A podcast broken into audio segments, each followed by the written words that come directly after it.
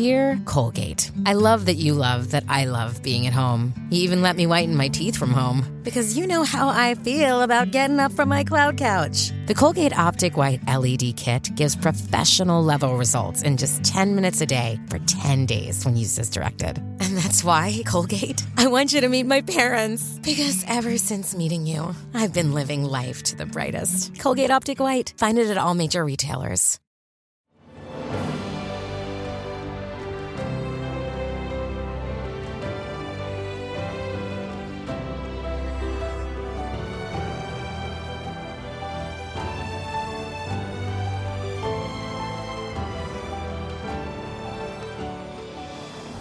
Welcome to the newest episode of Beyond the Fame with Jason Fraley. I'm your host, Jason Fraley, picking the brains of the top filmmakers, musicians, and artists of our time. Five for Fighting plays the Birchmere in Alexandria, Virginia this Sunday night. I spoke with lead singer John Ondrasik in 2017 when he played the National Memorial Day concert in Washington, D.C. Hey, John, thanks so much for taking the time.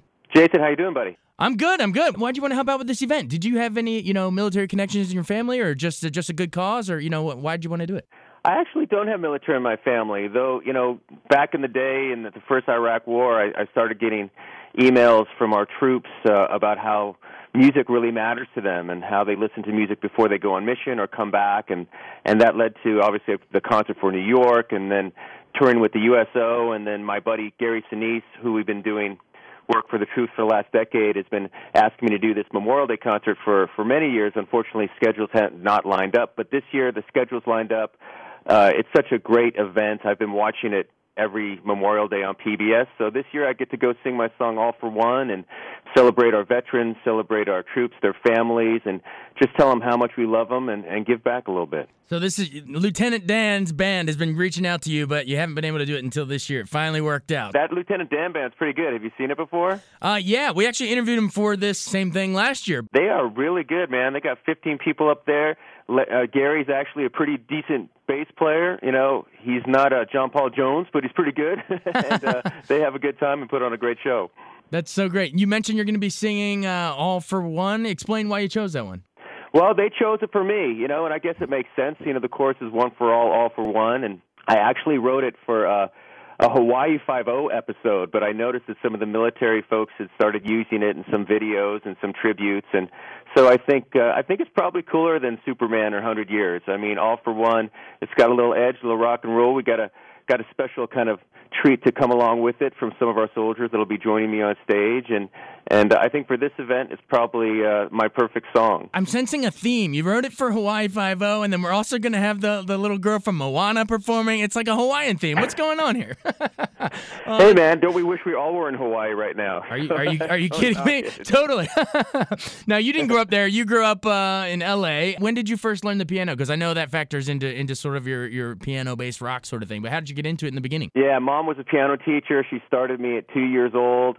Uh, you know, uh, start your kids young if you if you want them to play the piano. And she was very wise. When I was 13 and didn't want to practice, she let me quit, and uh, I started writing songs for fun. And you know, geez, 35 years later, we're still doing it. And I've been very blessed to uh, kind of make a living as a singer songwriter and you know, my mom is musician, still waiting for the whole house of cards to collapse. But uh, she, uh, she, I've had great support from my parents, and and uh, you know, I grew up on. El- I just saw Billy Joel at Dodger Stadium, you oh, know, wow. 15 days ago, and and he was my first concert, and kind of the circle was closed on Mother's Day, but yeah, I'm kind of from that Elton Billy school and, and trying to keep the piano alive on, on pop radio and pop music, and it's uh, it's been a great ride. Did you just say it was Mother's Day? Did you take mom for for the show? I took mom to Billy Joel on Mother's Day. She took me to my first concert at the Fabulous Forum when I was 15 years old, which was Billy Joel, the Glass Houses tour, and wow. and uh, after that night, my my life was my life was changed forever. So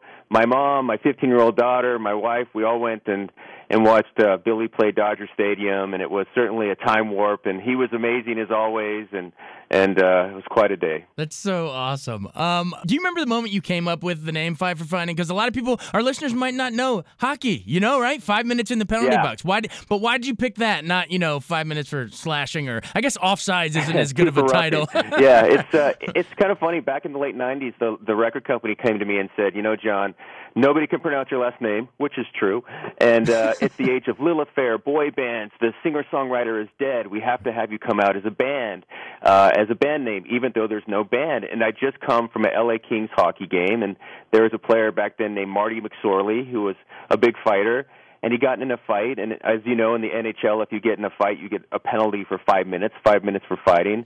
So I sarcastically said to the label, "How about five for fighting?" And they're like, "We love it." And I'm like, "You guys are crazy." Uh, it sounds like a heavy metal band. Sounds like we should be opening for Metallica. This little guy sitting playing Superman on the piano. but uh, here we are. It fit, and uh, 20 years later, Five for Fighting's still going, and and uh, it's actually allowed me to do some pretty cool events. And you know what? It's cooler to do the Memorial Day concert as Five for Fighting. I think our, our troops will dig that. There's another DC connection. Jack Kent Cooke was the owner of both the Kings and the Redskins. So there you go. You're, you're coming full circle. That's exactly right. Yeah, and our Kings finally got their cup a couple years ago, and got another one after that. So it's kind of been the golden age for hockey fans, and and uh, it's great playoffs right now. We'll see who wins it this year, but uh, it's uh, the best playoffs, you know, for sure is the NHL. So it's a fun time of year. Man, we're hurting. Can you give us any consolation? I mean, we've had Ovechkin, arguably the one of the most talented in the league, and we just can't get over that hump. We choke in the playoffs every year. We just got knocked out again. You know, I pull, I wanted you guys. I picked you guys this year. I wanted you guys. You know, I thought when you got Justin Williams from the Kings, yeah, you know, he's the guy that can kind of. uh turn that magic key. And you know, when you're the best team in the league, there's a unique pressure, and every year, you know, you know, even with Toronto, you know, you guys struggle. But I do think it's only a matter of time. I think Ovechkin will get his cup. Uh, stay with it just you're a contender every year. That's all you can ask for. One of these years, the stars will align. But I know it's frustrating. A lot of my friends back there are suffering, and and uh, and it really sucks that you have to you had to play the Penguins in the second round. That's just not right. So they need to fix that too. Yeah, you tell them. You tell them, John.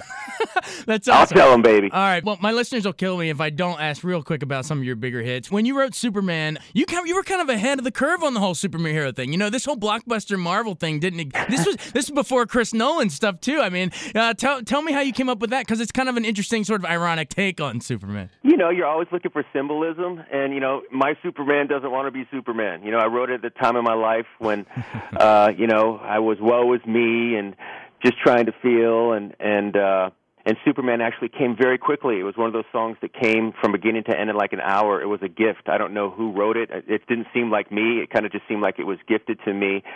But over the last 15 years, you know, I've met true Superman. And sorry for the pun, but you know, when you start going out with the troops and you meet the families and the Gold Star families who lost loved ones, you meet severely injured soldiers who lost, you know, multiple limbs, you realize that your life is pretty good. And uh and I couldn't write Superman now. And a lot of that is because of my experience with the troops because I've met true superheroes. They're very humble people.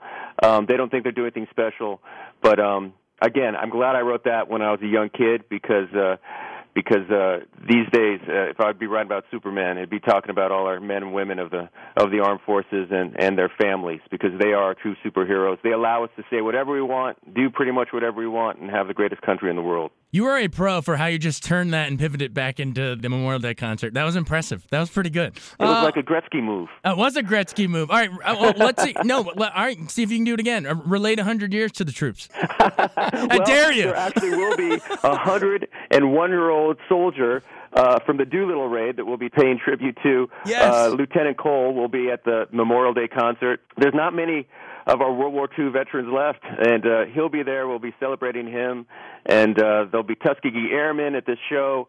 Uh, so there'll be a lot of hundred-year centurions at the uh, Memorial Day concert. So I don't know if that's a very good pivot, but it doesn't matter because it's true, and they are legends and they are heroes. Tune in to see them as well. I'll be excited to take a picture and meet them as well. That was another good pivot. We won't make you do a hat trick, I promise. The two was good. Uh, thank you so much, John. No, this this was so great. Um, we're so excited to see you out there. Thanks so much, man. Jason, thanks, buddy. Later. Thanks so much for joining us on Beyond the Fame with Jason Fraley. Remember to hit the subscribe button and give us a five star rating if you like what you hear. We'll see you next time.